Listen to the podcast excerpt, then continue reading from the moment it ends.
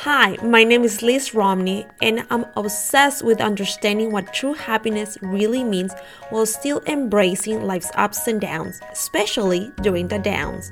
I'm a mama of three and a cancer fighter, making sure that my sweet family still enjoys life. Happiness was never meant to be only felt when things go right. Happiness is so much more than that. Through heartfelt conversations, you'll discover how to commit to intentional joy no matter what's going on in your life.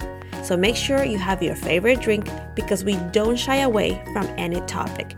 Welcome to Happy by Design Happiness the Chaos. Welcome back. I'm so glad you're here with me today. Today's episode will probably be one of the most important episodes I will ever make. This conversation that we are about to have, hopefully, it will be healing for you and for me.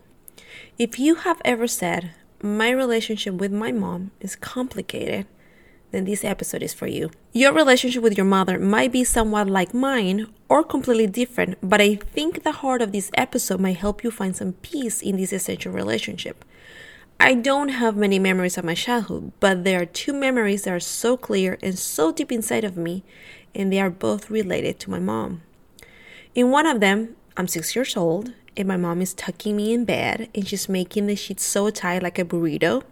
I remember I couldn't move and I laughed and my mom laughed and she gave me a kiss on my forehead and said good night, then turned off the lights and I went to sleep with a smile on my face. The second memory I have, I was eight or nine years old. I was on the floor next to my mom's bed. She was reading a magazine. The cover of the magazine had a princess, a real European princess. I think it was Princess Victoria of Sweden. I stood up to talk to her. I asked her a question, and she looked at me and said, I always thought I was going to have a beautiful daughter like her. And she points at the cover, but I got you. And then she went back reading her magazine. These two memories explain very good how I always thought my mother felt about me. I always said, my mom loves me and hates me at the same time. I can't tell you how many times I have said that, and I truly, truly believed it that my mom loved me and hated me at the same time. Before I continue, I want you to know that this episode is about how to forgive and love your mother. I'm going to share very sad things about my mother, but I want you to know that this episode is to honor her, and you will be able to see that by the end of this episode. My mother was the oldest of four. When she was 10, her father came to her and told her that she was no longer a kid and she needed to learn how to work. So her father would wake her up at 5 in the morning and make her work at the small farm they had and go to the market to sell cheese. The standard that my grandfather had for my mother was really hard. She couldn't get dirty or play with other kids because she was the oldest and she was a lady and she needed to know how to work hard. Also, her father was an abusive husband. My mother witnessed many times her father hitting my grandmother. Because of this type of abuse, my grandmother had around 10 miscarriages, and my mother witnessed many of these. When my mother was 15 years old, her father abandoned them, and he took everything. When my mother was 16 years old, my grandmother left too. She left to the US to work. My mother lives in Honduras. So my grandmother left her four kids, and my mother took upon herself the responsibility of taking care of her younger siblings. When she was a young woman, my mother married my father. And let me say that my father, who I love very much, wasn't a good husband to her. He cheated on her constantly throughout her marriage, said mean things about her like, you're fat, you're ugly, you're boring, you're a loser, and many, many things. Just evil, cruel things like that. Now, let me explain a little bit of the relationship between my mother and I. Like I said, my mother loved me, but she never told me that. She barely hugged me or kissed me, and I was very aware of that as a child. My mother would share with me as a child the many mean things that my dad would do to her. She complained about her siblings and her mother to me, a child. Also, her mother came back from the US when I was a kid. She will always be on top of my weight, and when I gain weight, she will always let me know, as a teenager and as an adult, and she would say things like, if I don't lose my weight, my husband was going to leave me. My mother also did things with money that were not honest, and she involved me in those things too. When my father will ask about those things, I will always lie for her because I wanted my mother to love me and I wanted to protect her from my father. And I did all these things even though it was against all my principles. If I didn't do what she asked me to do, I was a disappointment. My mom also was always sick. She suffered from migraines, and in the year before her death, she was very sick. And she started abusing her medication to the point where she was high on them. It got so bad that my brother and I decided that it was enough, and we demanded to my father to get her clean or we will take legal actions. I also demanded that my mom needed psychiatric help because she was obviously depressed and needed help. So my dad did what he needed to be done to help my mom get clean. As she was getting clean, she called me and told me that I betrayed her. That she wasn't getting high, she was just calming her migraine. And as a doctor in chemistry, she knew what she was doing, and I betrayed her. That I was trying to put her in a psychiatric ward. I was trying to get rid of her. I was trying for her to be gone. She said, You were like my crystal swan, and now you're broken to me, and I will never forgive you for calling me a drug addict. Which, of course, I never called her that, but I did ask for help for her. As you can imagine, for someone who has been trying her whole life to please her mother, this broke my heart. And for a few weeks, the mean messages and phone calls didn't stop. My husband had to intervene and said to me, you need to cut all communication with your mother. This is hurting you and hurting our family. So I did. I was so depressed that I stopped the small business I had during that time and I was in bed a lot. It just broke my heart. I think this went on for around six months with very few communication between us. I would only text her with updates about the kids, but never a phone call. Then, after those six months, we started communicating again. Not much, but somewhat. The conversations were short, but they were getting better, and I had very strong boundaries on topics we could talk about. One day, I was driving, and I remember exactly where I was driving. I was thinking about her and my relationship with her and how much I wish things were different. And then this thought came to me. She doesn't know how to love in a safe way because no one has ever loved her that way and I started thinking about her past. Of course, my mother didn't know how to love. Her father and her mother left her, and when they were there, all she witnessed was abused. And then she married my father, who treated her badly. How could my mother love if she didn't know how to?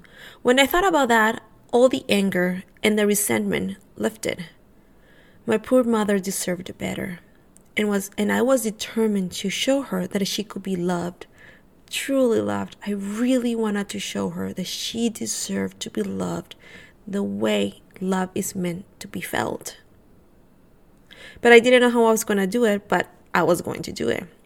Now, I'm going to take a pause here. You must be thinking, but that doesn't justify the mean things she did and said to me. And that's true, but what this did for me was the acknowledgement. This acknowledgement gave me the ability to give her compassion. It also helped me see that this was not something that I caused. Because I wonder so many times why doesn't my mother love me? What I'm trying to say to you is that the people around us that might be hurting us unintentionally, because I know my mother didn't do these things with the purpose of hurting me. I know it was not intentional, it was just the way she was.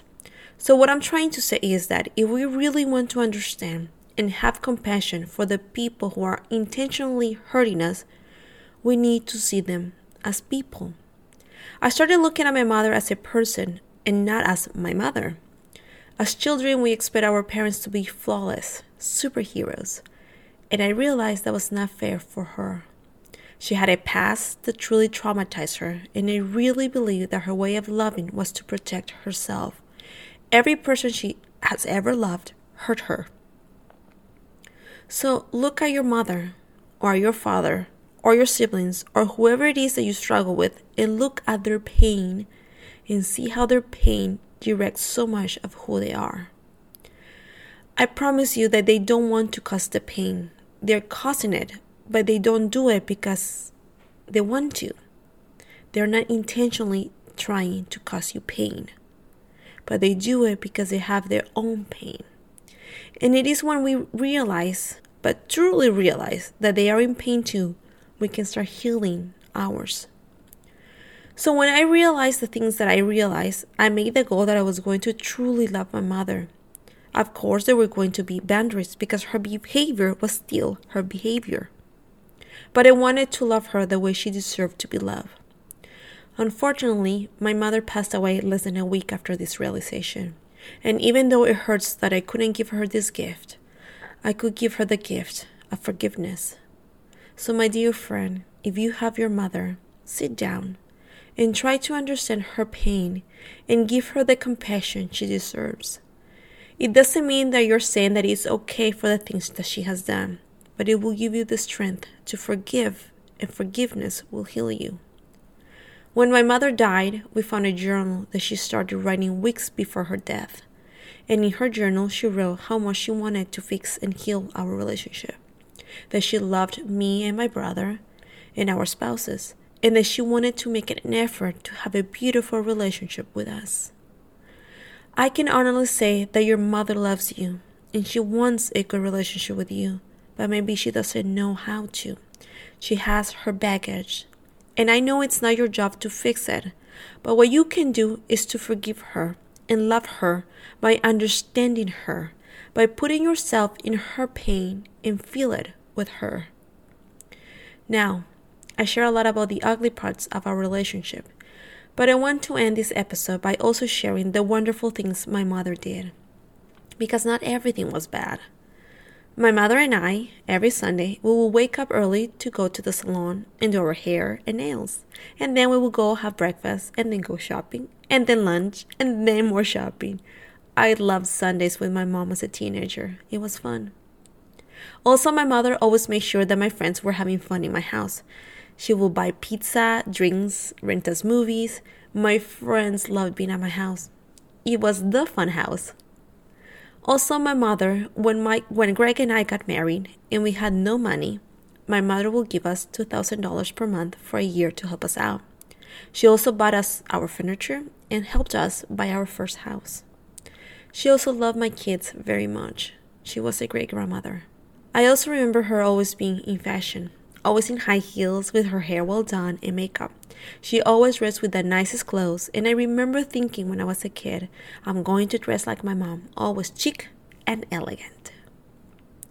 My dear friend, I hope this episode can bring you some peace and some ideas on how to have a better and more loving relationship with your mother. Because both of you deserve happiness, and you are the only one that can make it happen. Because really, why leave happiness to chance when you can design it yourself? Before I leave you, I just wanted to remind you that the Happy by Design Journal will come out February 15th. This journal has been an amazing tool that has helped me really see the corners of my life where I have been sabotaging my happiness, but it has also taught me how to love myself even more. So, February 15th, mark your calendar. But if you don't want to wait, you can always get the 7 day journal sample of the Happy by Design journal. Just go to happybydesign.co forward slash pages forward slash journal sample. I will include the link in the show notes to make it easier for you. Thank you for being here, and I'll see you in the next episode.